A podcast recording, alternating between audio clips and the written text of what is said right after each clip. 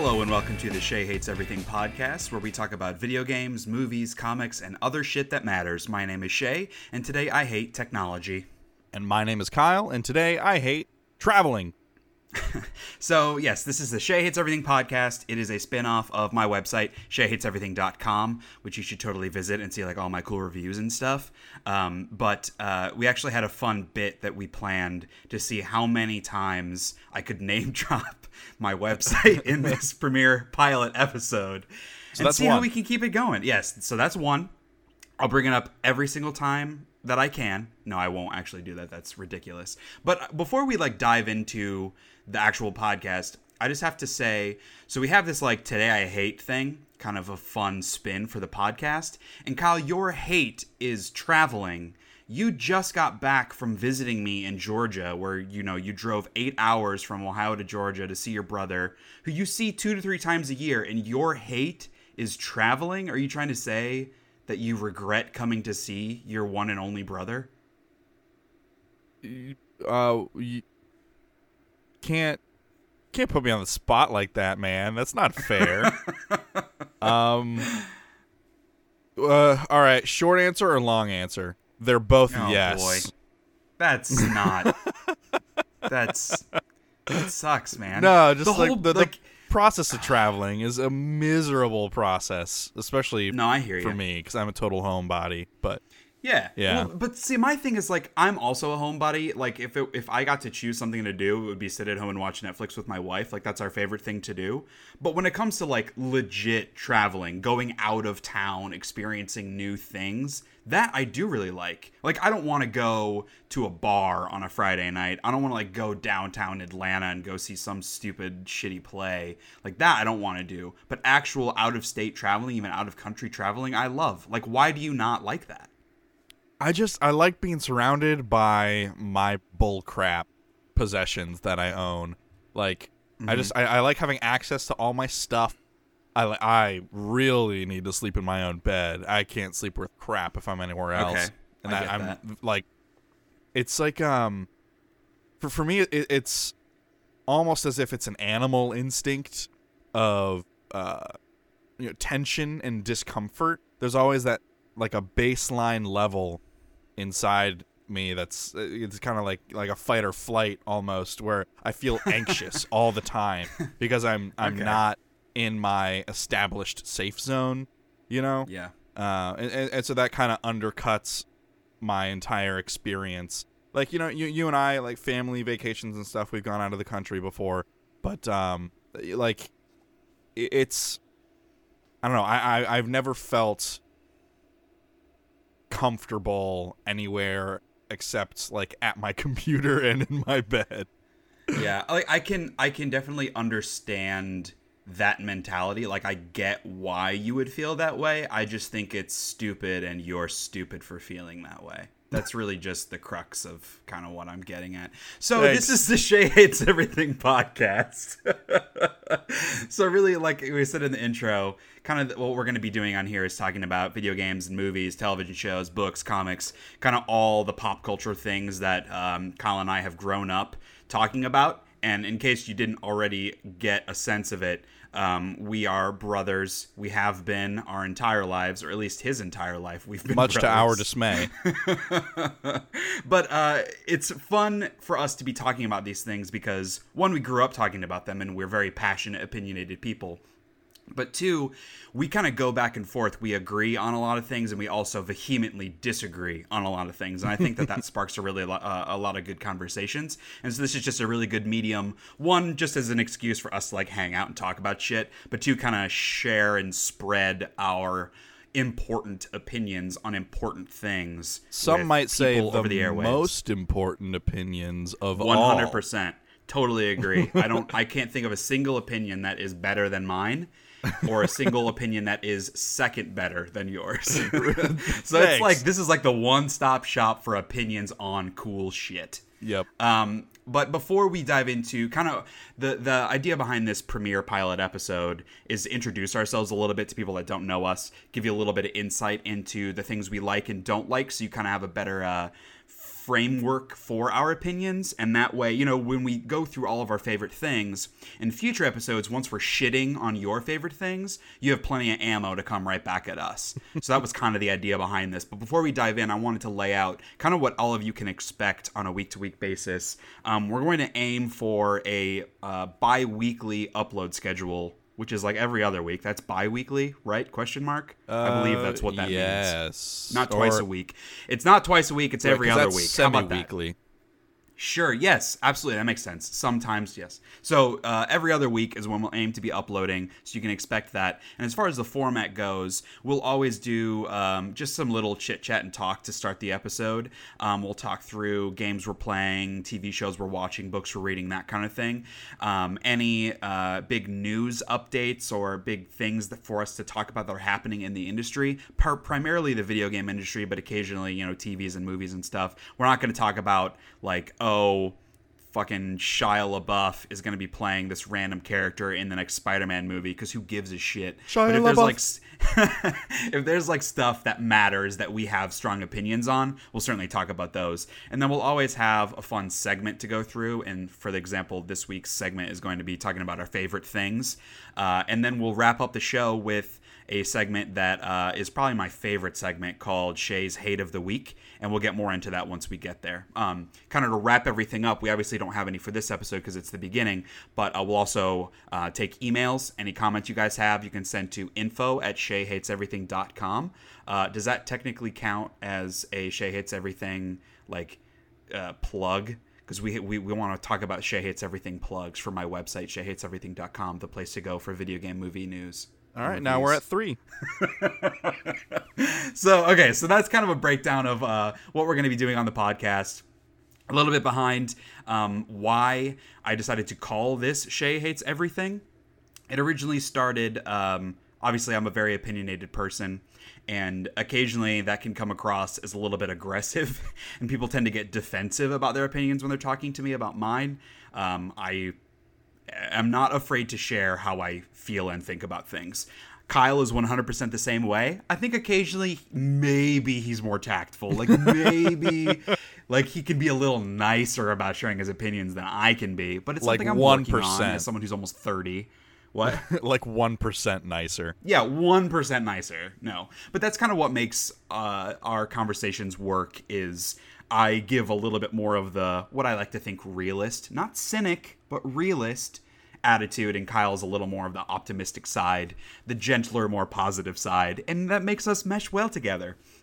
But all throughout high school and college, I uh, was very strong in my opinions on things, and I'm on things that don't matter, like you know Michael Bay's first Transformers movie and how it is absolute fucking garbage, and the way that that series has taken over modern culture makes me so fucking angry. There's such stupid action movies with no substance. Okay, so so that's that's an example of It's a hot take. how I yes, hot takes on Michael Bay's Transformers. So that kind of led to all of my friends saying that Shea hates everything, which you know was a fun little dig at me, but also makes sense because I'm very opinionated, very loud about my opinions. And so when I was coming up with a website, an avenue to share these opinions and kind of put my creativity out there a little bit more. Shea Hates Everything just kind of felt like the right name because really at the core of it, I wanted to spite them. So that's how Shea Hates Everything was born. It was born of pure condensed negative emotion. 100%. Hey, man. It's all about the brand and owning that brand. Yeah. I work in marketing. Like, that's that's the whole thing. And I'm owning that brand. Just watch your blood If pressure. If you have an opinion that is different than mine, it's wrong, but that's just fine. We'll talk about it, and that'll make you feel bad. and defensive.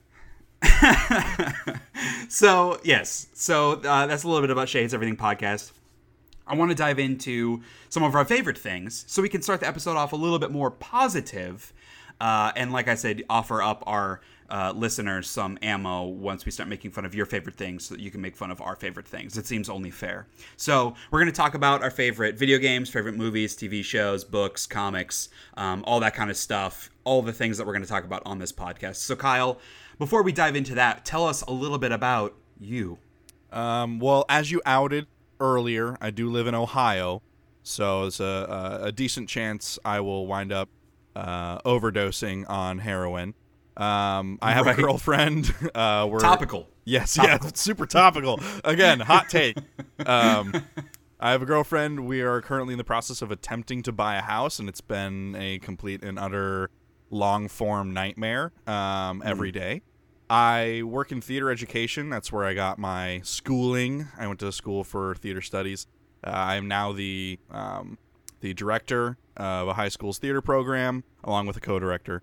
Um, I am also the site manager for that theater, and during the school year, I work as a special needs aide with um, your non-typical students. Um, also, self-touted retired YouTube sensation. Uh, as I'm, I So was a is that- pretty big deal. What does that even mean? Like, what is okay? Like e- every single one of those words put together, like that is not a cohesive thought. Retired YouTube sensation. Mm-hmm. Like those words, like that's not a thing. What what is a retired YouTube sensation? Um, you know, for a long time, I was I was hard hitting people's computer monitors, uh, and uh, stereo setups. You know, um, no, I I wasn't. I didn't have a very big channel. I did it for a, a, like two and a half years. I had like seven hundred and sixty something subscribers at my peak, um, and I have not uploaded in a very long time. So I you actually, but you inspired me to, because like, because you started uploading, and it was primarily like Minecraft videos that you were doing, and some like other uh, random video game videos. And I had always wanted to do that as well, and you kind of inspired me to start my own. I certainly never was as big as yours, um, but we did some like Minecraft videos together and some co-op games together. So just like this podcast, it was a fun way for us to like have an excuse to play games and talk to one another. Yeah. But I know, like, when it comes to your sensation aspect, you had one video series that actually was pretty successful. Yeah, so I actually um because we had uh you know it came up a conversation with us like yesterday. Um and so last night um I decided to stare myself in the mirror for a bit and watch a bunch of my old videos and I kind of looked them Oh, up no. and That's a dark, dark hole to fall down into dude it really is. Eh, But it made me realize you know I had a couple of like good series and th- like I had a couple of good months in there where I was actually entertaining and not annoying, but the rest of it complete bullshit. Um Sure. but yeah, the one series like a Minecraft adventure map, and that was kind of I got in early on that uh, trend, and no one had put up any videos of that map yet, and it became a popular map. So a bunch of people searched Mm-hmm. it to see like what it was, uh, and see what it was like if the, it was worth their time playing, because there were also a bunch of crappy adventure maps out there at the time. Um, and so I mean that video has like 55 56,000 views and then the second one has like 15 and then it goes down third fourth and fifth I think the- Exponentially, as people got to know more about you. exactly exactly um but uh yeah and so I mean that was the I have like 180,000 lifetime views across over 700 videos um, yeah, that's like way more than me. I probably have like 20,000 total views across my like 200, 300 videos. I, I produced over 700 videos yeah, man, that's, a lot. uh, I because I was doing it um for a little while there. I was doing more than one video a day. Yeah. Oh, that was that was a hell of a time. Um, But it, like it was, I, I felt at least for me, and I, I don't want to like speak for you, but you were you've always been much better at the technological aspect. Thus, my hate of the day being technology. Just blanket statement. I fucking hate technology because I don't get it.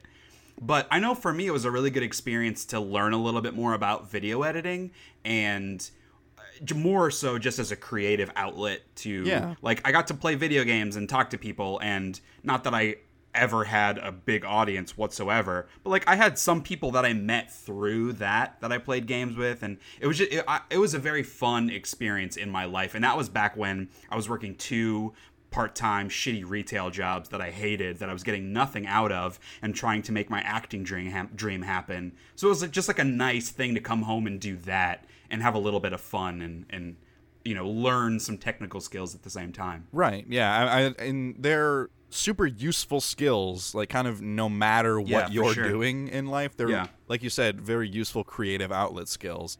Um, that uh, I, I think are, are useful in a, in a variety of situations, and so you know Yeah. that I don't ever I don't consider that time wasted. Um, I also Definitely. made enough money from YouTube to reimburse myself for the microphone I'm currently talking on, so that's a win. Hey man, yeah, my book. absolutely. You you broke even. Yes. but not Minus if I had actually that spent it that spent. time at a real yeah, job. like if if you break down what how much money we made per hour, sad. it's less than a sad penny. news.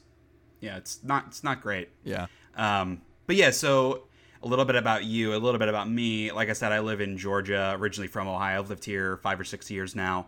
Um, went to school for acting at a school in Ohio, and that's where I met my now wife. And originally, I was going to do the whole thing, moving to LA after college, blah, blah, blah. I stayed home for a year to save up some money, and I was still dating this girl she was going to move back home to Georgia because that's where she was from. And I had a friend too who was like, hey, the acting scene in Georgia is actually kind of growing. So I moved here to chase my acting dream and chase a girl. And uh, I'm not really doing anything with acting, so that didn't work, but I did marry the girl. So I feel like that's like a net win on my end. like the important thing worked out. Uh, but yeah, I, I, I work in marketing it's really just a good way to maintain a little bit of that creativity that I kind of seek in a job and in life. Um, and since I'm not doing the acting stuff, I, I try to find a lot of other ways to express that creativity and really make things that are my own, which is kind of why SheaHatesEverything.com started. There's two, and why I'm doing this podcast in the first place. Um, but yeah, other than that, you know, I have a dog named Beamer. He's amazing. He's like a boxer mix, kind of mutt. We don't really know, but uh, he's the best dog ever. And one of my favorite pastimes is singing popular songs, but replacing the words with Beamer's name. Um, I do that it's too. So so good, so good, so it's fun. the best. Yeah. Uh, and uh, kind of beyond that, Kyle and I, we both uh, grew up playing drums. Do you still play ever? Um, no. So the drums have been up in the attic for several years now. Yeah. Um, and uh, so when we, well, I say when, but if we manage to get the house, uh, in the guest room, I'll have a space to be able to set it up and start playing again. Nice. Are you like is the house are you located really close to neighbors where they will hate you if you're playing on your drum set? Yeah, but you know the na- the neighbor on yeah, the but fuck them. yeah, but you know the neighbor on the one side, he's only a giant black guy, so it's whatever, man. It's not like he'll come and beat the shit out of me if I'm annoying. well, I live in an apartment. This is actually a conversation we've had as well. So, because Kyle is my little brother, four and a half years, almost five years younger, there's always that thing of like little brother not wanting to be like the big brother. And that was a big struggle, I know, for both of us growing up because we shared a lot of the same interests. We Yeah. both love video games, we both like acting, playing drums, all that kind of stuff. And once we got into our adult years, it's been fun because like Kyle is buying a house. I don't own a house. So like he's he's accomplished that pillar adult kind of uh, experience in life before I have. And you had like a real deal big boy job before I did too. When you got hired at the school to start working with, you know, the special uh, special needs kids and you started doing the assistant directing at the school. When you were doing that, I was working at a fucking Barnes and Noble and then like doing freelance writing things. So now I have a real deal marketing job, but you bought a house first and you got a real deal job first. Yeah, I so, I mean, fucking that's like win. a pretty big deal. Yeah. I beat you. I, I, I got Finally. I got married first, but you like that's it's two to one. It's now it's going to be because the the tricky thing is who will have kids first, and Well- you have been adamant that you you and Kara don't want kids. Right. I don't want kids immediately, but my wife certainly does. So I'm assuming we will pass that threshold first. so then we'll be neck and neck. So really, it's like what what other adult experience is there? Buying a house, getting a job, getting married, having kids. Like, what's the next one? I'm gonna beat you to death. Is that is that like the next adult experience? I'm gonna die first. All right, I'm gonna win. Well, I would say uh, that that's a whole other topic for another show. Which one of us will die first and why? Oh, it's gotta be me. I'm disgusting. So yeah, so there you go. That's a little bit about us. Where really, it's like a lot bit about us. Fifteen minutes worth about us. But uh, to kind of go into the topic of the things that matter for this podcast, not like our stupid lives, who gives a shit, but our opinions on things like video games. Um, I kind of wanted to talk through what our favorite games are, what our favorite movies are. So, Kyle, tell me like some of your favorite video games, and I know we share some of these, and others we really disagree on. Yeah, yeah, yeah. All right, so hold on to your butt. Bing, bang, boom. Resident Evil 4, best game ever made. stamp it, seal it, mail it to the president. He knows. Resident Evil 4. Which president? Like, do you think Trump All plays of them. Resident Evil? Or are you All talking the about ones that Obama? are like, still I know around. Obama was kind of a gamer. Every every president, Every president. every president thinks Resident Evil Four is the best game ever made. Find them. They, they Woodrow their Wilson, address on file. dig him up from the grave. Put the letter in George his hand. Washington. It's in the Bill of Rights. No, George Resident Washington Evil was 4. buried with that GameCube chainsaw controller that they made for it. You know, he's yeah. It's yep. Uh, so okay, I, I have a controversial opinion on Resident Evil 4 that I know you disagree with. Yeah. Resident Evil 4 is a great game, but I feel like people like Resident Evil 4 more than it deserves because I think Resident Evil 4 is the only good Resident Evil game. I think you're full of shit. So like I, I, I appreciate the first two games for what they did for like horror the horror game genre. Definitely tent pole releases when they came out. But they control like complete garbage. And obviously the graphics don't hold up anymore. Like Resident Evil 4 is good. Like it has a fun story. It has a fun twist on the zombie aspect. But still, man, like the combat's terrible and there's so many like uh scenes where you're, you're like saving the president's daughter and the escort mission bullshit. Like come on, man. Did you just say the combat's terrible? Yes, the tank controls like you can't you can't aim and move at the same time. What the fuck is that? But the whole game is designed around that concept, and the game was designed for the GameCube, so they knew you you're because who the fuck's gonna use that stupid C stick nubby nipple crap? So they had one analog stick to work with, so designed the game around that and made it perfect. I mean, that game is as close to perfect as any video game has ever come, in my fact opinion. Um, Designing something well around a flawed system does not take away the flawed system. That's all I'm trying to say. Like yes, they did a good job with that tank control mechanic, but the tank control mechanic is still terrible. It doesn't make it not terrible. But what- what I'm- it makes it playable. But what I'm saying is, you don't notice it. Well, apparently you do Oh, because do. you're a hypercritic. Fucking right, I do. But uh, it's like Especially the Wii mo the, the Wii version, like trying to aim with a little Wiimote. Are you fucking kidding that's me? a great version of that game. oh my god. It uh, it made it easier even because in Ugh. even with the uh, imprecise motion controls of the Wii, it still handled well. Um, they just they knew what they were doing when they made that game. I've played it on every platform it's come out on, including the Wii, obviously, except for I think there was an Xbox 360 version of it that came out uh, digitally. I didn't play that one, but I've played it on GameCube, PS2, um, PS3, PS4, and PC and Wii. I've played it on all of those consoles. Um, And you've wasted your time on every single one. Dude. No, I'm joking. Resident Evil 4. Resident Evil 4 is a good game, Yes. but that's the whole thing. Like, I'm not, I'm going to pick on the things you like. Such a so, so tell me, tell me one of your favorite games that I like, so that we can agree on something. Last of Us. Okay, great game, phenomenal game. Yeah. Uh, Arguably pin- pinnacle the of best game on storytelling PS3. and character Yes. crafting. Yes. Phenomenal. Excellent game.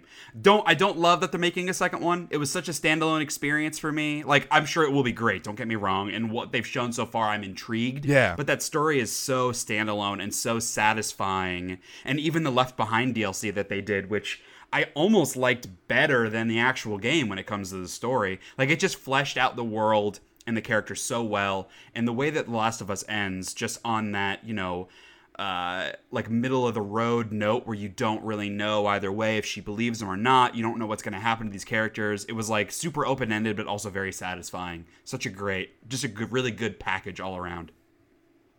Yeah, I just like I I mean I've so I hate myself, so I played through it on Grounded, uh, and I have beaten Yeah. it on Grounded, and that's the one that's the mode where uh, you don't have the sense and there's Right, less ammo and bullets do more damage, but bullets do more Mhm. damage to enemies as well as you. Mhm. Um, so that's that's at least useful. And it feels a little more realistic too. Um, but yeah, I just I like just didn't want to play it more than once. Like I just, I, I liked the story so much. Like that was my experience. I didn't really feel a want or need to go back to it. Yeah, I can understand that. I just like uh, also because I reread books and rewatch movies and replay games a lot more than you do, just in general. I feel, sure. um, which you know, some of it is you're older than me, so real life hit you sooner, so you've had less time in which to do that.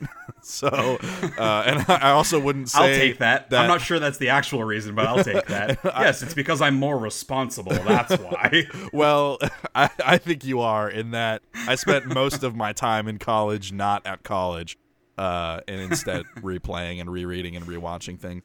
Um, Right. But yeah, I mean, Last of Us, phenomenal game. Kingdom Hearts, I know we agree on the first one. Yep. Also one of my favorites. Um, Yes. Really nervous That- about that that, series- third one.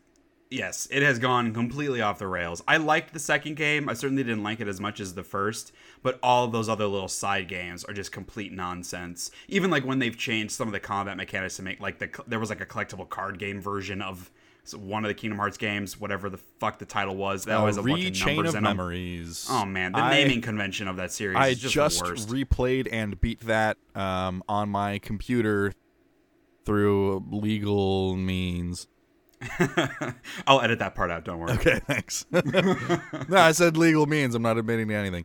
Um, Mm-hmm. Also, Final Fantasy X, the best of Final Fantasy, some might say, and others would be wrong. That's what I like. I like that about the Final Fantasy series because, uh, yes, a lot of the recent games haven't been amazing. I know a lot of people hated Final Fantasy 13. I liked it okay. Final Fantasy 15, I really didn't like. But like going back a little farther, I feel like anybody you ask that is a fan of the series has a different favorite or thinks a different one is the best. Yeah, Final Fantasy 4, 6, 7, 9, uh, 10, like I think and you think. A lot of people love 12, which I also love. Like, it's just, it really highlights how fantastic that series has been fairly consistently. yeah, and, and how diverse it is, and, and how much it's able to reach um, Yeah. different audiences of people as they evolve the franchise. Um, I, I mean, it's, just the little tweaks to like the the gameplay mechanics i really like all the different combat uh mechanics i really like Right. all the different variations even something like final fantasy tactics which tactical rpgs aren't super my jam but i, I still really liked that game yeah, I oh, I love Final Fantasy Tactics Advanced. Um, And hell, man, even Final Fantasy X too. That game's okay. The story is kind of ridiculous, but like the twist on the job system, like that was it was pretty cool. Yeah. Final Fantasy X 2 is all right. You know, I Hot take. I would take. say I would say it's all right. Uh, in large part because it is Final Fantasy X adjacent. Okay, that's fair. Um, totally fair. Other games, uh, Metal Gear Solid.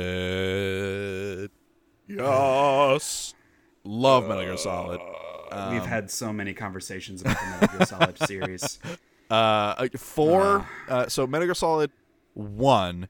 Quick, quick history of my love for Metal Gear Solid and why I'm an insane Here person. Here we go. Um, so when I was younger, you and I had a friend in our neighborhood, and he had a PS1, and he had Metal Gear Solid, and I don't think you and I were allowed to play it, so we'd go over to his house and like watch him play it and kind of play it in secret.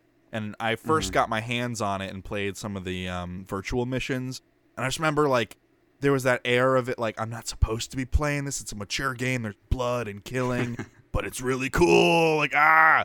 Um, and then so I never played two, and then uh, three came out, and uh, I played that in one sitting on my PS2, um, Snake Eater, and that just had so many like it was so different than what I had remembered of one. I just Yeah, became definitely. enamored with this idea of like how is this franchise here? Like, what are all of these characters? What do they have to do with each other? You know, this crazy, insane story. This like a Bond esque villains and like this camouflage system and the enemy AI being like balls to the wall. Um, and then Metal Gear Solid 4 came out on PS3 and it was like the pinnacle of graphical prowess at the time. The game was beautiful. And in terms of storytelling, I enjoy big long cutscenes in games. That's why I really like the Xenosaga games as well, because it's mostly Right. cutscenes. Um, and that game is definitely a large part cutscenes. Um, Mhm. and just like seeing the way that franchise has transformed from entry to entry. I'm not a huge fan of five, but um, it that always kind of enraptured me. Um, and I always thought that was, was was super interesting. And I know there's a whole lot of story bullshit that people are like, "Oh, this Yes. is dumb. Nanomachines are magic." It is. It is so dumb. But like they go into like an insane amount of detail, and ex- they explain everything satisfactorily. No.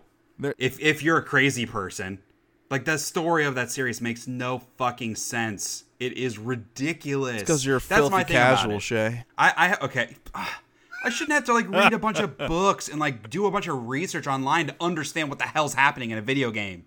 I I, I, I respect the Metal Gear Solid series from afar, certain aspects of it. Like in Kojima, the same way.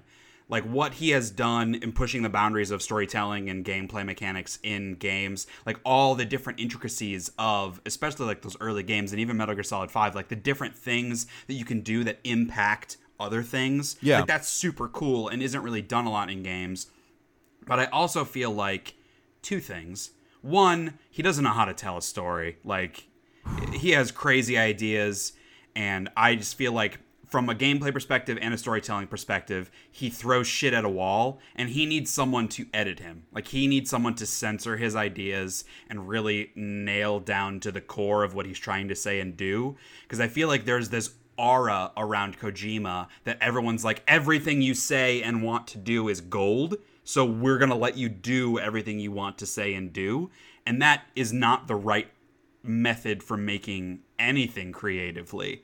And that makes me worried for Death Stranding because like I think it's like I'm interested to see what he's to do like you know, beyond Metal Gear, but I am not super excited for it because I feel like it's going to be the same shit and Sony was so desperate to like get this exclusive with him. I just know that they're going to let him do whatever the hell he wants and I just don't think that that's what Kojima needs in making a game. Okay, so I think part part of what I think differentiates you and I is that I um I, I have always found a way to appreciate um, a game for its ambitions. And like I like it when the developer and the creators shine through um, and I mean Kojima is nothing but pure ambition right? Like he has Sure. all of these crazy ideas. And you're like B class RPGs like Two Worlds 2 and Arcania Gothic, those types of RPGs, I enjoy playing them. Like they're really rough and a lot of the systems are imbalanced and uh, Mhm. like sketchy and janky. But I, I enjoy those games because of how much of the developer's personality and pride in their work and ambition shines through. And that's I, I think I can appreciate a game based on that alone and still enjoy my time with it even if the game itself is frustrating or confusing i am able to find those things pick them out and then draw enjoyment from the project as a whole. Um, whereas I, I i don't want to say this is a bad thing but i feel like you're a little more result oriented as opposed to certainly creative sounds like you're process saying that's a bad thing. well i mean it is but i was saying that to mitigate any you know emotional damage um, I, I can I can appreciate the ambition, the idea. Like I certainly like to recognize that. But you're right. Like it tends to like especially when it comes to video games and even movies and stuff. I tend to look at the execution of it. Right. Like how well are you executing those ideas? Because I, I feel like not an- not anybody, but a lot of people can come up with these crazy, wacky, insane ideas. But it's about how you implement them that I think is what is impressive. So I, I get that. I, I get the difference in mentality there. I think that's fair to say. Yeah. Like in a, as a you know broad strokes kind of a thing. Um, so the only like favorite games that I would add because totally agree about Final Fantasy X, totally agree, about Kingdom Hearts. Um, my two favorite Mario games because I mean it's pretty hard to argue that Mario isn't like one of the best ongoing series in video game history. Best 2D Mario, Super Mario World. Okay. Yeah, I, I would best- totally agree with that. Best 3D Mario, Super Mario Galaxy. Ooh. Yeah, that that game was pretty great.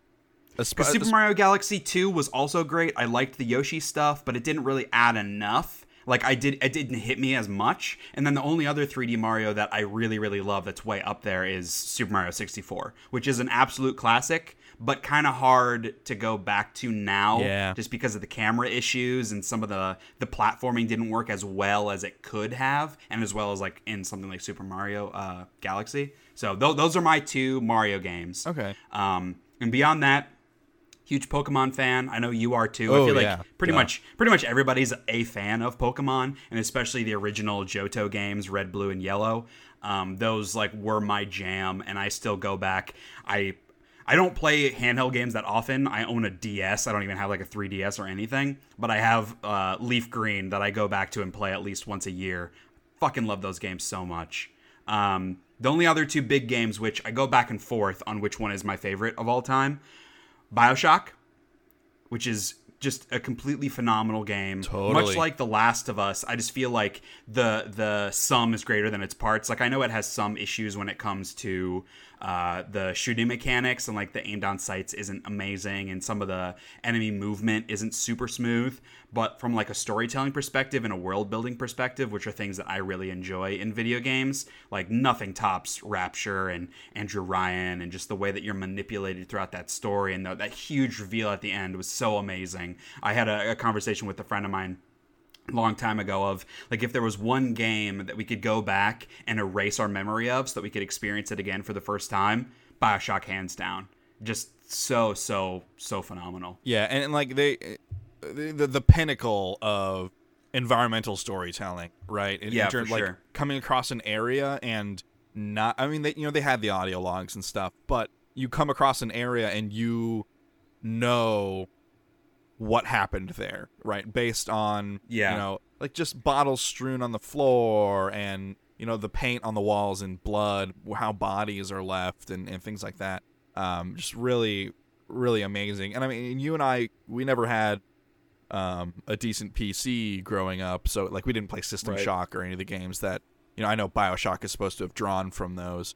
Um, and I, I- I know people talk about the environmental storytelling in those games too, but Mm-hmm. um, you know, for us, I feel like our touchstone for that is probably Bioshock, and I, I totally agree with you on that. And on the audio logs thing, like I know that's been a, a big complaint of the Ken Levine games in the past, even with like Bioshock Infinite, which I also really liked. Um, like I I get why audio logs can kind of suck sometimes, and just it can occasionally feel like a lazy way to tell these little side stories and do world building. But and we've talked about this before because I'm playing through Horizon Zero Dawn right now, which is a great game and it has a bunch of audio logs in it. One of the things that, like, one of my biggest complaints about that game is it gives you a bunch of exposition dumps in these certain areas where there are like five audio logs right next to each other. Ugh. And so, what you end up having to do is listening to them and then you just stand there and, like, you put your controller down and listen to these conversations. One of the things that makes Bioshock so successful with its audio logs is that they're spread out and hidden in ways where, one, you're not even going to find all of them unless you're specifically looking and two most of them are placed in areas that are more ambient this like world building exploratory areas where you can pick it up listen to it and keep moving. Fight enemies while you're listening loot boxes while you're listening. You're never like stuck standing there listening to the audio log. Right. i remember the same similar thing story things would happen in like the gears of war games where like hey someone comes on the radio and your character slows down to a crawl as they walk because they've timed out the audio log like that sucks that's like bad design i just feel like bioshock does those audio logs as well as you can do those audio logs Yeah, absolutely. I 110% agree. Uh, and so the final game that I want to talk about, which sometimes is my favorite game, sometimes it's Bioshock, is Skyrim. And I know a lot of people place blame on Skyrim for like the the modern methodology of Bethesda games because you know they look back at the days of like Oblivion and uh, even Morrowind as being better Elder Scrolls and better at Bethesda games. But I'm the kind of person that when it comes to open world RPGs, I always had a really hard time getting into them. Uh, just the open nature of it and how many quests there were, I kind of get dis- decision anxiety and decision paralysis. Where rather than doing one of these 50 things, I kind of do nothing and I just get lost and then lose momentum. And for whatever reason, Skyrim really hooked me and got me to go through. And I've put well over a thousand hours into that game over, you know, five, six different playthroughs on PS3, PS4, PC with mods, and even the modding community. Like, it's not part of the core game, obviously, but the modding community for Skyrim is awesome. Like there are so many cool things to do and see in that game, and it just bums me out that my PC is not a little better. Because like you know, with some mods, I can't run it faster than like 15 frames a second, which makes it impossible to play. But that game like because it was my first experience with an open world rpg really sinking its, its hooks into me it just holds a special place for Why do me. you- and i know you're Yeah. you're farther along on the oblivion side Yes, yeah, definitely. I mean, that Oblivion was my Skyrim, uh, right? Yeah. Um, why do you think Skyrim was the one that kind of hooked you like that? I- really don't know. Like, I, I think it was just because, like, I committed to it early on, and I had already recognized, hey, if I don't really go for this, I will lose momentum, and I want to play this game. So I just kind of forced myself to muscle through it a little bit, and then it just completely hooked me. And since playing Skyrim, like, I've gone back and played Fallout 3, which I had never finished before that. I've gone back and played Oblivion, which I had never finished before that and like it made me appreciate those games more. You know, some especially like in Oblivion, some of the mechanics were definitely improved in Skyrim, in Oh, my yeah. opinion, but it still made me like those games more because it kind of got me in the right mindset to Yeah. keep keep moving and and not not just like wander to actually stick to quest lines and, and see them through to the end. Yeah, because you know, those games are structured in such a way that you will go pretty much everywhere as long as you are doing the quests. Right? They'll take you on a route and- to and- discover most places. Uh, Yes. Just by nature of the way they're structured. So. The sense of discovery is definitely like the thing I like most in Skyrim. I know certainly the main story is not fantastic, and even some of the main guild stories aren't as good as they've been in past games. But just like the discoverability of coming across a random awesome sword or like, you know, a random Daedric artifact quest that you don't realize is for a Daedric artifact until you're halfway through it. Like that discovery in, in Skyrim, I think, is really, really good. Yeah. So okay, so that kind of sums up a lot of our favorite games. I feel like we have a lot of like different genres and time frames represented there. We've been playing games our whole lives. Yeah, that's so a nice Kind of moving, moving to the next thing. Walk me through just like a couple of some of your favorite movies, favorite TV shows. Okay. Um. Well, all right. So, uh, I love Tom Cruise, not as a person, but I love Tom Cruise in movies. Uh, He's easy to watch. He- he He's easy to watch. totally He's a good action movie star. and as as you've put it before, um, he he gives hope to the short people that we can be cool action stars too. Um. So And the dude can run. Yes. The dude knows how to run. yeah. So the Mission Like, Impossible like- movies are phenomenal. Well, like every movie, every movie he's in, he runs in it, like just full out, you know, stiff hands, like pumping, pumping. I feel like it's in his contract that every movie he does, he has to fucking run. Like, because he knows he looks cool when he runs, Yeah. and he does. Because yeah, like like you said, he's pumping, man. He's he's moving. He books. Um, But yeah, so you're saying the Mission Impossible series? Yeah, I also love that. totally. The, the first one's definitely my favorite. Um. Yeah. Yeah, I would probably say the first one as well. It has the most like spy element to it. Yeah, yeah, Um, yeah. yeah. And, and the, The- other the ones definitely and hit turns more are more satisfying. Right. Yes. Yes, totally. definitely. Um. And the, the recent ones have been good. Like honestly, I get the two most recent ones, Rogue Nation and whatever other one there was. I get those mixed up because they're kind of starting to feel a little rote when it comes to the stories. Yeah. But they're still just like really easy to watch, fun action movies. Right. Yeah. Like I don't have to. I don't ever find myself paying really close attention when watching those movies. But it's just like I enjoy watching that dude run around and do some cool stuff. Like even the Jack And like he Reacher does his own stunts too. Like it's yeah, cool. Like it's neat. Um, I like that. and then you know Star Wars and Lord of the Rings. Like I, my two Mm-hmm. biggest, my, my two biggest and most, you know, uh, engrossing genres for me are sci-fi and fantasy, and you know I, I feel like that's in large part due to those early Star Wars films. Like when I was younger, Yeah. watching those and that sparking that interest in me. Uh, and then you know for Lord of the Rings, just how well crafted and faithful you know, to a large degree, as large as it can in the uh, cinematic universe, uh, to the source content the Lord of the Rings movies were. Um, I mean, they left some stuff out because you know the movies couldn't be 95 hours long, but um, yeah, I felt like they, Watch they the extended edition. yeah, the extended edition for Return of the King is like four and a half hours, and it's brilliant. yeah, uh, and uh, that's my favorite way to watch those movies is the extended editions. Yes, for sure. Um, but yeah, I, I definitely feel like uh, Star Wars and Lord of the Rings sparked that interest in me um, for sci-fi and fantasy, and that's like a, a lifelong love for me that I feel like I'll never peter out on either of those genres. So I have a lot. Uh, you know, those are like really generic answers, but you know, I don't just like them because they're pop culture hits. I like them because they were some of my first really big exposures to those genres and have sparked, Mm-hmm. you know, an interest in me. Um, I feel like when it comes to the sci-fi and fantasy stuff, that kind of impacts your like favorite shows and your favorite books and comics. And Yeah, stuff it too. Spans like mediums. Two, and I mean those are very broad genres. But when it comes, it's it's like high fantasy and like more light sci-fi, sure. right? Yes, yeah, totally. Um, yeah, absolutely. Um, and you know, I, Austin Powers.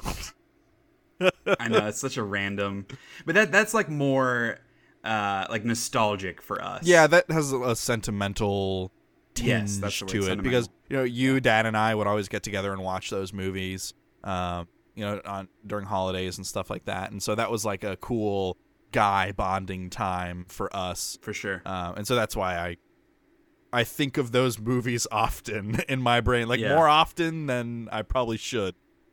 And the first one is good. Like it holds up pretty well. It's very funny. Yeah. The second and third ones are not amazing. Goldmember has its charm. The second one's definitely less successful, but like they're they're funny movies. Like that was back when Mike Myers was at his peak, man. Yeah. Were, like they're they're funny. They're funny. Yeah. So what about you?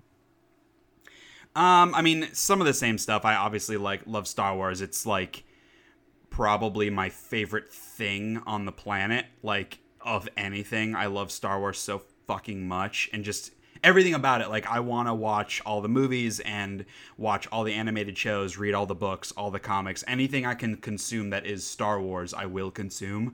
Um, when it comes to the best movie of that series, it's Empire Strikes Back, hands down, which is not only the greatest Star Wars movie, but it is the best movie ever made. yeah. Oh, yeah. I mean, I went there. Empire's real good, all right? And it's a it is a close second for me, but my favorite is episode 6. See, and I don't get that. Like, they're all three of them are phenomenal. All three of them are miles better than the prequels, and even still, all three of them are a lot better than Force Awakens or Rogue One. But Episode Six to me is easily the worst of the first three. So, all right, so I've given this a lot of thought because we've had this discussion multiple times.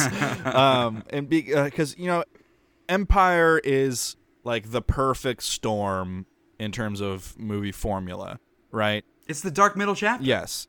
Um, but episode six is just. Uh, my, my big reason is Scout Troopers are fucking awesome.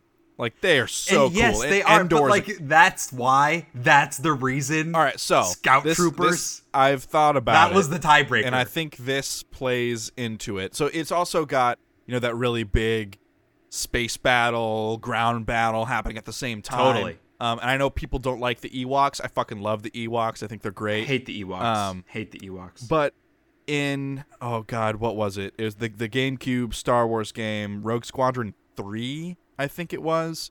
Um, there is a level where you're on a speeder bike going through Endor, the forest, Right.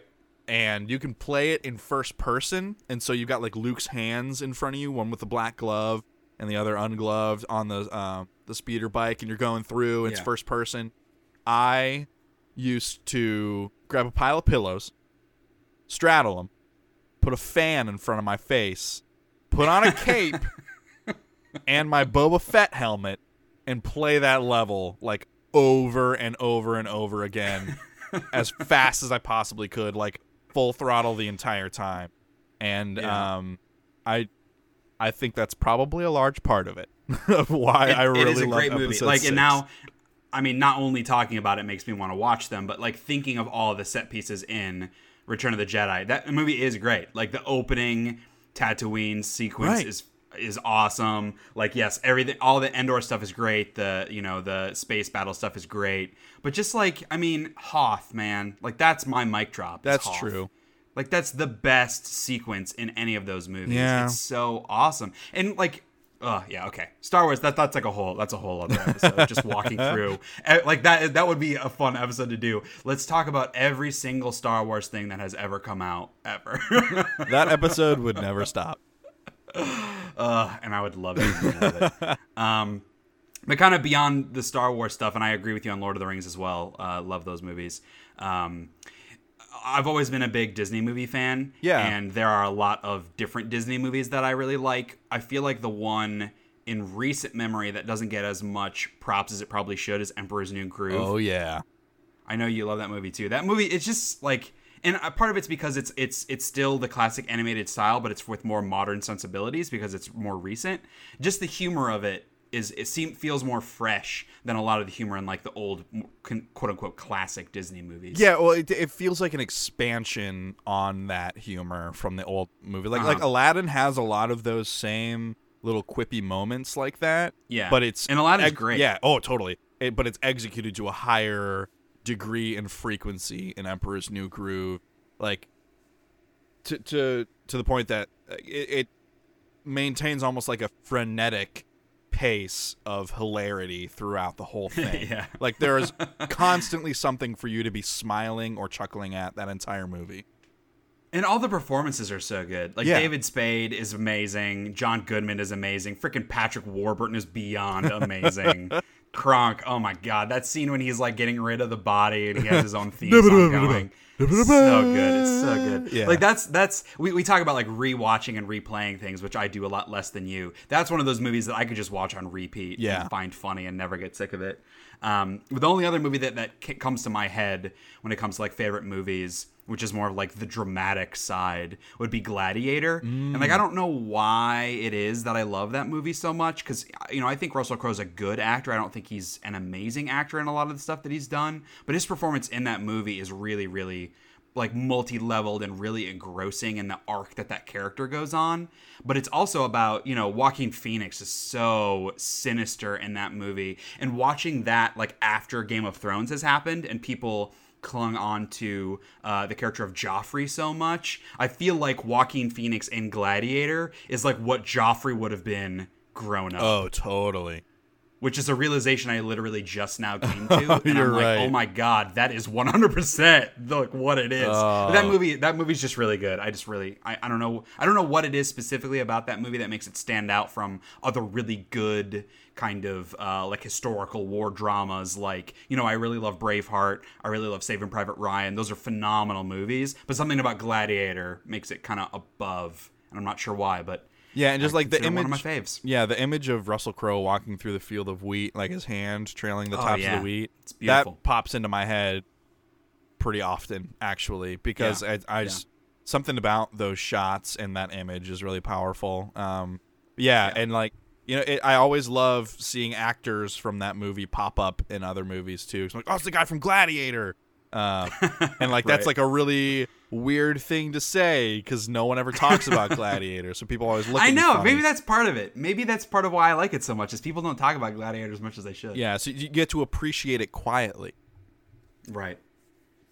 So obviously, sci-fi fantasy is something that you really like, and I like too. So what about your favorite shows? I know a lot of those, a lot of your favorites there, are like sci-fi fantasy shows as well. Yeah, yeah. So um I also really love pirates. Um my girlfriend and I like we go to we have a Renaissance festival here in Ohio and we go there every year and we've been compiling parts for pirate costumes. And this past year I got my captain's coat uh and it was absurdly expensive. Um but I look pretty dope in that pirate coat. But um yeah, so I love pirates. I it's Assassin's Creed Black Flag. Um, that's the last Assassin's Creed I've played because I was like, can't top this. It's got fucking pirates. Um, Right, for sure. so there's a show on Starz called Black Sails, and it just concluded, and the ending of it is totally a lead up to uh, Treasure Island. And I know the creators. Oh, cool. The creators have talked about Treasure Island is a story that's already been told. So from the beginning, their plan was to create a show that leads up to the book, and then you could read the book. Um, and then, so if they were to ever do anything else with the series, it would follow um, a couple of the other kind of side characters that they invented. Um, so I mean, it's just it, how, it's how many how many seasons was that? four, five. Okay, that's Um, pretty easily watchable. Part of yeah, it for me, four or like there are so many great shows out there that I haven't seen, and if you tell me something's like, "Oh yeah, it's eight seasons," I'm never watching that shit. Like I know, I know, uh, The West Wing is considered one of the greatest shows of all time. It's like it was like nine seasons. I am never gonna watch that show. Yeah. but something like Black Sails that's more recent that I feel like is more condensable. Like I definitely want to give that show a try. Yeah, and just like it, you, there are so many ups and downs with the characters in terms of, like, do I really like this guy? Like, I, I feel like I feel like I do, but fuck, he did this or he said this, and oh, that makes me oh, but I kind of like he's a badass. So, uh. but yeah, Yeah. It, it's got that total. It's a Game of Thrones formula through and through. Um, where but like with much less frequent death. I will I will say that because they actually give you time to get attached to the characters before they do some um, sinister shit with them. Um, uh, you know, and more in the sci-fi vein of things. Stargate SG-1 is probably one of my favorite sci-fi shows of all time. Um, also Farscape, just two like really campy, um, fun, Americanized formula of Mm-hmm. uh, sci-fi shows. I know, uh, like, there are a couple seasons of Doctor Who that I like, but that's not quite my sense of humor. It's like not quite there. Right. It's a British show, and just me as a person, it doesn't quite line up all the time. So that's why there are only a couple of seasons that I really like, and you know that's got a lot of heart and camp to it too. But I really like Stargate and Farscape. I think those have a slightly more American formula to the humor, at least. Um, a lot of those like sci-fi shows i don't know why but uh, like i always have a hard time kind of getting into them and maybe it's the more campy attitude that they take that i don't connect with as much but the only like sci-fi show i can think of that i really liked was firefly and that was more of Oh. a western than it was God, I didn't even think show. of Firefly. Yeah, Firefly was great. Um, Yeah. a lot of the times though, like those sci-fi shows, they're like a one or two season run. Um, a lot of the Mm-hmm. times, and uh, something that can be difficult, and it's something I'm running into as well with because I watch a lot of anime now. Don't say Gross. anything. Um, and something I'm running into with that is I've seen because those are real short too. I've seen so Mm-hmm. many of them, um, and this is analogous to the sci-fi shows that I mix you know elements of stories and confuse them with others and like there are mechanics to the world and the sci-fi universes of the shows I watch that blend in in some ways but don't match in others and so it can get confusing right? Like I've Yeah, just seen so many that they blend into each other but they don't match right? And so that can get a little weird um uh, especially with the sci-fi shows because like there are you know different alien races or like these different coalitions you're supposed to remember all this information on. And i watch them in like large chunks in like one or two sittings uh, and it just you know it all kind of blends together. Like i don't watch them as they come out right? I'm doing Mhm. them in hunks and so that kind of that can have a negative effect on my ability to parse the information from other shows um, yeah but yeah, so, you know, other shows I like Seinfeld, greatest comedy of all time. Um, easily South Park, one of my favorite animated shows. Uh, again, I think that has a similar Metal Gear Solid uh, spark in me in that like I wasn't really supposed to be watching it when I started watching it, and so it was like the forbidden Yeah. fruit kind of thing. And then it just really got it got its hooks into me, and I think South Park's been solid all the way down the line, and I can't think of any Yeah, other shows like that. it's definitely been less consistent in recent years but it, every season there are at least two or three really standout episodes Right, like episodes that like people still talk about. Um, yeah for sure Yeah. So what about you? Um, I mean, kind of, you brought up a little earlier, and I know you don't enjoy it as much, but Game of Thrones is one of the best shows on TV right now. Uh, I do want to go into y- your and my feelings on Game of Thrones at a later date. That's a much bigger conversation. But that show is just so so good. I read the books as well. Um, I I was a casual reader. Um, I haven't read them for like years and years. I watched the first season of the show first, and then started reading the books, which I know like makes people not respect me for Game of Thrones, but I don't give a shit.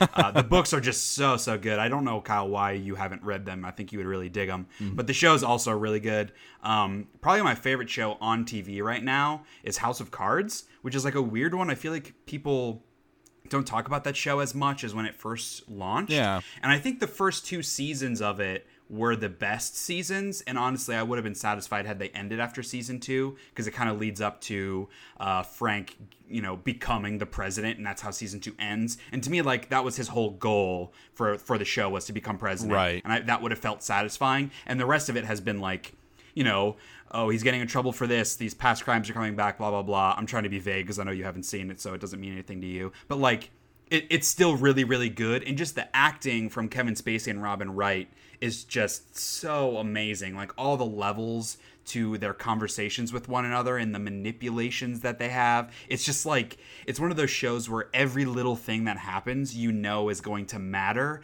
and likely in a way that you didn't anticipate. Yeah. And I always respect shows that can surprise me because those are fairly rare.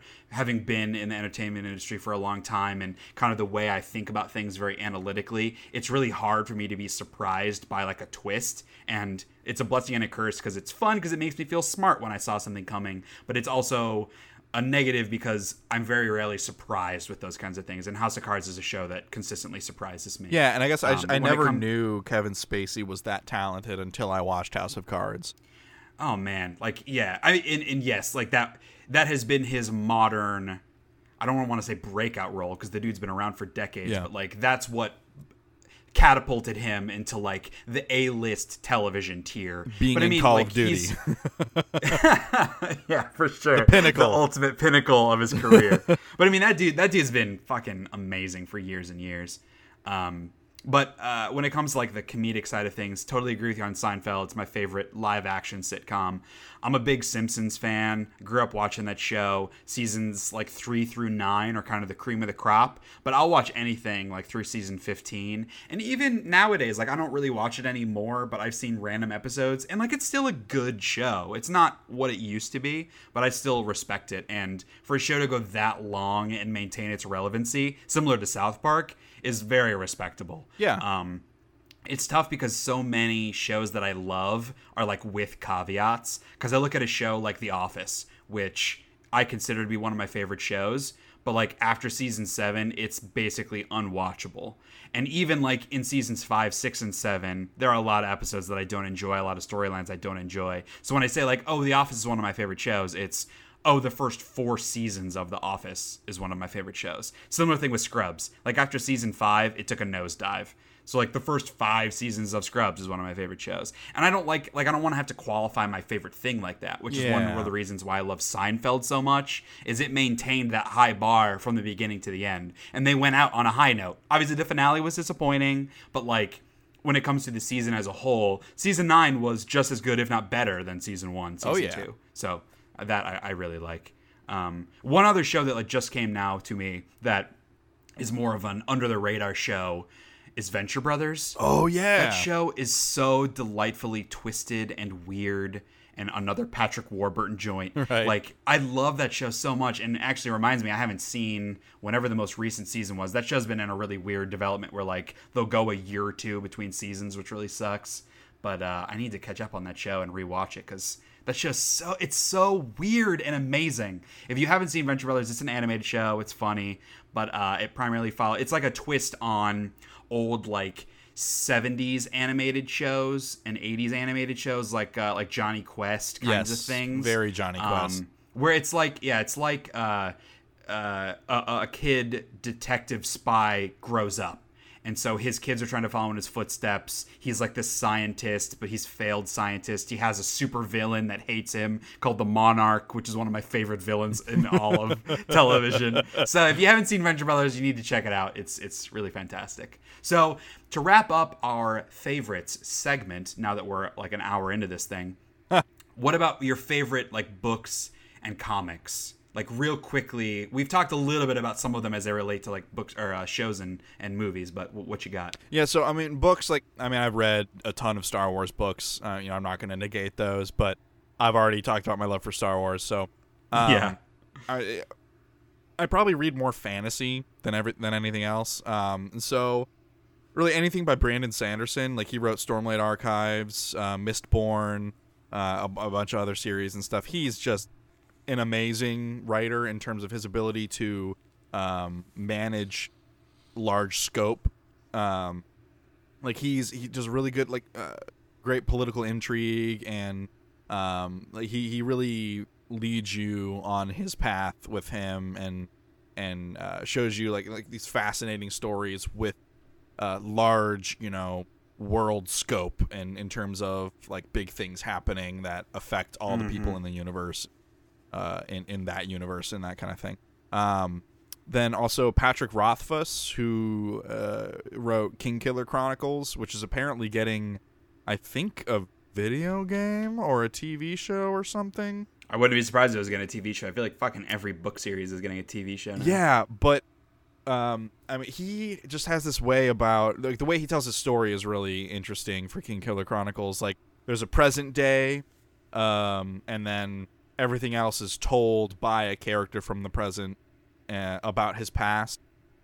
Um, and uh, it's, it, he has this way of writing about music that is really interesting. Like there are lyrics in there, but he mo- he more writes about music and how it emotionally uh, evokes or how, how it evokes emotions from the characters listening to the music. It's really it's a really interesting way that he does it. Um, I, I've never read anything like that before, and I think it's very unique and kind of a hallmark of his style.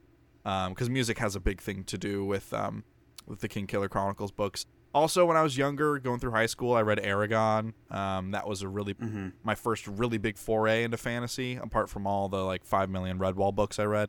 Um, Harry Potter, love Harry Potter. Who freaking doesn't? One of my favorites. I'm rereading that series now for like the twentieth time. I love Harry Potter so much. It's like it's like it feels like wrapping yourself in a warm blanket. Totally. Like there's an element of nostalgia to it, but it just like it's one of the. It just feels like home, and I, I love that series. Yeah, I mean, like I used to, you know, beg mom to take me to the Barnes and Noble to go pick up the new Harry Potter book, and I'd finish it that Yeah. night.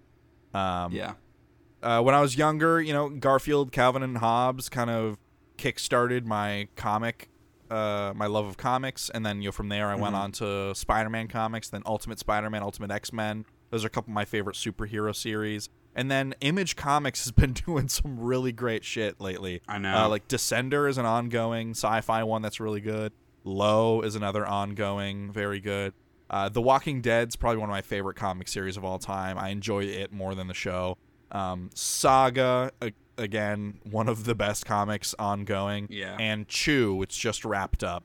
I really, really had a good time with. So That one, Chew, I read back in the day, like when I, because I got into comics in college probably six or seven years ago. A friend of mine was a huge comic book person, and I hadn't really ever been into it. And, uh, but I like, I liked superheroes and stuff, and so it kind of felt like a natural marriage. And he was a big DC and Marvel person, and so like this, I think it was the summer between my freshman and sophomore year of college, I borrowed like every comic book he owns, and it was like literally thousands of issues, and I read through everything that summer and it was so much fun and really like dive dove dived dived dove me into a love of comics that like I don't read um as much as I used to because kind of once I got out into the real world and realized hey I have bills to pay I could no longer spend literally $50 a week on comic Yeah, books crazy. but that that's one of the reasons why I like image so much is that stuff's so standalone and they let the creators kind of own what they want. And like there aren't these crossovers where you have to buy six books in a week in order to know what the fuck's going on. And they make it really easy to try new stuff. Because like their their first trades for things are 10 bucks. Like to get 10 you know 10 dollars for a six issue trade like that's you can't really ask for No, much better than really that. It makes good. it really easy to experiment and try new things. Because like I totally agree, Saga is really amazing. Um, I borrowed East of West from you that I've Yeah. been really enjoying. Um, I really love Sex Criminals. It has this great sense of humor and like darkness to it, and this great sense of mystique. Um, the Wicked and the Divine is really really good. I love the art in that. Uh, but when it comes to like this core superhero stuff that I don't read a ton of anymore, but that I like if I had more money and more time and more will to catch up, um, my favorites are uh, like Spider-Man comics, Batman, uh, Green Arrow's one of my favorite superheroes, Green Lantern. But the actual um, story arcs that I really loved, J. Michael Straczynski's run on Spider-Man is my favorite Spider-Man run. Uh, Scott Snyder's run on Batman is my favorite Batman run. I'll read basically anything that Geoff Johns writes. He doesn't write a ton of stuff anymore, but back when I was first getting into comics, he was like the big writer for Green Lantern, and that's one of the things that made me like that character. And he went on to reboot Justice Society and then Aquaman, and he's kind of taken a, a swing at a lot of the underappreciated characters in DC and made me really like them and be interested in them. That's cool. Which is one of the reasons I, yeah, I really like him as a writer, and he's been more involved now in their um, their movie production aspect, which I Oh. think is great because their movies have been mostly garbage. Oh, yeah. and he's taking a more active role in the storytelling and the kind of the larger scope, which I think can only benefit those movies. So I'm excited to see that happen once Zack Snyder has less power over those movies. Yeah, but. DC movies, that's a topic for another time because those, yikes. So yes, I mean that's kind of like a, a big picture wrap up of all of our favorite things when it comes to the topics we'll be talking about on the podcast. Because I mean, we can talk about our favorite kind of wood, but that's not necessarily super topical to the Shea Hates Everything podcast. Yeah. I don't even know what like what would your favorite wood be? Like when I I don't know a bunch of woods, but it'd probably be like cherry wood. It's probably more about like the finishes. I think I'm thinking of like wood in my cabinets in my apartment are cherry wood, and I really like those. Um, I don't even know like what a bunch of woods. I like redwood trees. yeah. I don't know what the Those are redwood cool. is. They're, they're big. Yeah. So there's your wood. Wood of the week. Speaking of, we have our final segment for the episode, uh, which is I'm very excited to uh, continue, which is Shea's hate of the week. Hate of So the point of this is basically just a topic that is pissing me off lately, or you know, pissing Kyle off lately. It'll probably more often be from me than it will from him because it is called Shea hates everything after all. Um, but I just it's it's whatever's grinding my gears currently. I know you hate Don't grinding say that. gears. Stupid. I, I like it because it feels like something an old man would say, and I like that. yeah. Um, Get off my for- lawn. You're grinding my gears. grinding my gears. But for today, Shea's hate of the week is entitled gamers. So this is a bit of a broad-reaching thing, but it was kind of uh, I kind of got the impetus from it from after E3 happened, going on Facebook and seeing a lot of people commenting on, you know, oh here's this new trailer for the new Spider-Man game, or oh hey Nintendo announced Metroid Prime 4, like that kind of stuff. And there was one where they were showing gameplay of Uncharted: The Lost Legacy, the new I guess it's a standalone game, but it's sort of DLC for Uncharted 4, but with, you know, Chloe and Nadine, which I'm excited to play. I love the Uncharted series. I certainly get the mentality of like, eh, probably time to give this series a little bit of a rest and kind of reboot it. Also, Uncharted 4 just came out last year, might need a bit of a break. I definitely get that mentality. But someone commented on there like, oh, this is so fucking stupid. Why are they making this game? It's a waste of their resources. They should be focusing on The Last of Us 2. Like, I don't want them to make more Uncharted. Uncharted 4 was totally pointless. Like, they're, they, uh, Naughty Dog is making a mistake by making this. And I guess for me, it was like, uh, if that's your opinion, that's okay. But speaking in this like broad brush mentality of, I'm ignoring the fact that other people like this thing. It is stupid and should not exist simply because I don't like it is absolutely ridiculous. And someone responded to them as like, "What are you talking about? Uncharted 4 was pointless and bad. Like that game was amazing. Even though yes, like you could here an argument that they probably should have let it go after 3. The story in that game was great. The gameplay additions they made were great. Like why would you hate on Uncharted 4?" And he was like, "Well, I didn't play it. It just seemed pointless." And it's like, like for real, Ugh. you didn't even play the fucking game. You're going to talk about that it was pointless and shouldn't exist. Not to mention the fact that like, oh, you're mad that Naughty Dog is working on a new Uncharted because it's taking resources away from Last of Us 2. Like, they have multiple teams at that studio working on different games. It's not like it's 10 dudes in a basement that can only work on one thing at a time. Like they're also working on new IP as well. Like just because they're working on this thing that you're not interested in doesn't mean that they aren't also working on stuff you might be interested in. It's just like I guess the the broad stroke of it is this entitlement, this feeling that because I don't care about it means it has no value. And I just think that's shitty. Like that's that's a selfish way of looking at things. Yeah, that's uh, what I like to call being a bad human. Uh, like like zero um, empathy or sympathy or thought Yeah. outside yourself. Just like like you said, broad stroke. If it's not for me, no one can have it. Like no one should have it. Kind of a kind of a mentality. That's 120 percent wrong. Um, Yes. and if you listen to this podcast, you'll notice every time I mention a percentage, it's over hundred. Um, that's that's something I've become aware of and I'm trying to fix. Uh, but just like so when when I'm online, I'm a very I'm a benefit of the doubt kind of person because I know sometimes you the heat of the moment you hit send and you don't really think it through and the majority of the time when we're typing things online or reading people's comments, it's difficult to get the context of their situation and what they're actually trying to convey.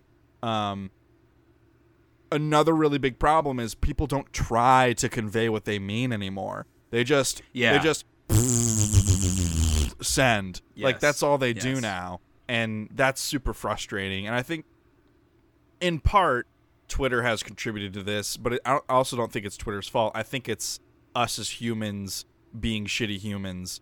Like that, it's just in our nature. Well, I guess actually he's being a good human then, if it's in our nature. But uh, just to like be selfish and shitty and just want to lash out at things, right? Well, it's like the anonymity of the internet Yeah. too. Like there, and it, which is weird on Facebook because it does show your name, but it's still that mentality that like no one knows who I like. I'm not face to face with someone, so I can just be a bad person, and there are no consequences. Right. Yeah, and that like that. I I I. Mm, I don't want to say I get that mentality because I I don't, but I do. Like, I mean, I can understand it. Like analytically, I can understand Yes. why. That doesn't make it right. Yeah, I, I cannot okay. connect to that. yeah on a personal you level. You can't like you can't justify that kind of mentality. No. and it's also like it comes from a place of ignorance too a lot of times. Totally. because like this person like bitching about uncharted 4 even though they didn't play it. Like they complained like oh and this even goes back to the nathan drake collection. Why'd they put that out when they could have been working on a new game? And i'm like fucking Naughty Dog didn't make that collection, you moron. Like, if you're gonna bitch about, like, that's my thing. Yeah. If you're gonna bitch about something, be educated on it. Have justification for your opinion. Because I certainly don't want to be a hypocrite. I know I can be a negative person. Uh, complaining about things can tend to be fun. I like to think I do it in a fun, jovial way. And on this podcast, I will certainly make fun of things and degrade things for the sake of fun for conversation and I can see how someone might say like, "Oh, well what you're doing is the same as what they are doing." The difference I think is like I'm not trying to make someone feel bad for liking a thing. I might make fun of you for liking Metal Gear Solid, for instance, like in a joking way to pick at you, but I'm not going to actually say, like, your opinion on this has no value, the thing you like has no value, and therefore you have no value. Like, that's so, like, mean hearted. Yeah. And I certainly don't think that's the kind of person that I am. And it's just like, it's, it's entitlement and ignorance and, like, what you're getting at of, like, this human nature of, not being responsible for your actions, not explaining your point of view and perspective, and also just like expecting because I have this opinion on it, it matters. Like my opinion matters more than anyone else's simply because I think it does. Sure, and I, I, there's also a degree of, um, I don't know, it's hmm, like like self-imposed ignorance, almost like Yeah. like th- this, like like you're saying, the guy he knows he didn't play Uncharted Four. He, he knows what he doesn't know, but he's still going to make a statement yes. based on knowledge that he doesn't fucking know. Yes, Ah! it's willful ignorance. Because the Naughty Dog collection, like, I can forgive not knowing that Bluepoint Studios worked on that and it wasn't Naughty Dog. Sure, because that, like, maybe he doesn't know It- that. it's yes, easy to, look at a brand admit- and associate it with a small group Yes, of people sure. because that's just easier in your brain, right? It, it's But to yeah. know that you didn't play Uncharted 4 and then say it's bad, like where why? How? How can you say that? Like it doesn't make sense. Right. I would never give an opinion on something that I know nothing about. Like that's something that I feel very confident in. Yeah, like I, I could say, you know, I heard from these sources that it was not good for these reasons, but I would never be like, Yeah. this is bad. Why? Right. I don't know. I didn't play it, but it sucks. Like that. And I would always qualify it. Like, Right. hey, you know, I, I haven't played a lot of Metal Gear Solid. I've played parts of the first two games, parts of the third game. I've seen a lot of the fourth game played. I've seen a lot of videos of the fifth game played. I can speak to the aspects that I don't like or that I think are of not not like uh, not of a low quality, but like that didn't connect with me. But I'm not going to say like everything about Metal Gear Solid 3 is the worst because I didn't fucking play it. It's just like shut the hell up. That's my point. Yeah. If you aren't if you aren't me, shut the hell up. Like if I don't ask your opinion, shut the hell up. so that that's that's the Shea Hates Everything podcast. That's a wrap. uh, Like I felt like this was a good topic to start with about this like negativity, like this foundless negativity, because that's like the point of this podcast is. I mean, it's not only to talk about the negatives of things; we talk about good things too. But that's kind of the the brand, the concept behind Shea Hates Everything is to bitch about things in a fun way. Um, so I figured, why not start with a hate of the week that can easily be turned back in my face and make me look bad. Well, I, so, I think the difference is most of the things you and I are going to um, hate on in the podcast are they're um they're hates based on there, there's subs- hates based on substance, right? There's some there's a they're something there. personal. Yes. they're personal hates. They're like, I don't like this because this. It's not like this thing is objectively bad. You should feel bad for liking it. Yeah, it's not the this sucks podcast. It's the Shea hates everything podcast. Like, Yes. it is very uh, Yes. it- Thank you for the help in branding. You're welcome. Oh, uh, sheahateseverything.com. You go and email at, you know. All right. Hey, hey, with that, that makes five. That's a nice round number. Well, it doesn't count. You you gave that plug. Oh, fine. You can't count that against me. All right. Well, you're only at four then. I feel like you haven't been doing a good job. I know it was, a, it was a pretty good first episode. I didn't plug my website that much, but I'm gonna again because now we're at the end. Right. So thank you everybody for listening to the pilot episode of the Shea Hates Everything podcast. Um, we obviously don't have any emails today because it's our first episode, but feel free to send any questions, concerns, thoughts, opinions uh, to info at sheahateseverything.com. Also, feel free to visit sheahateseverything.com for like video game reviews and my opinions on shit in case you're not getting enough of it like on this podcast for the last hour and 15 minutes. So uh, thank you everybody for listening. Kyle, thank you for joining me. And we will be back with another episode. In the next episode, we will be talking about more of what we're currently playing and watching and reading. And also, uh, we're going to take a look back at E3 since we never got the opportunity to do that and talk about some of the big E3 games and uh, what we think and feel and why all video games are terrible and uh, the industry is dying. So thanks everybody for listening, and we'll catch you in the next one. Peace.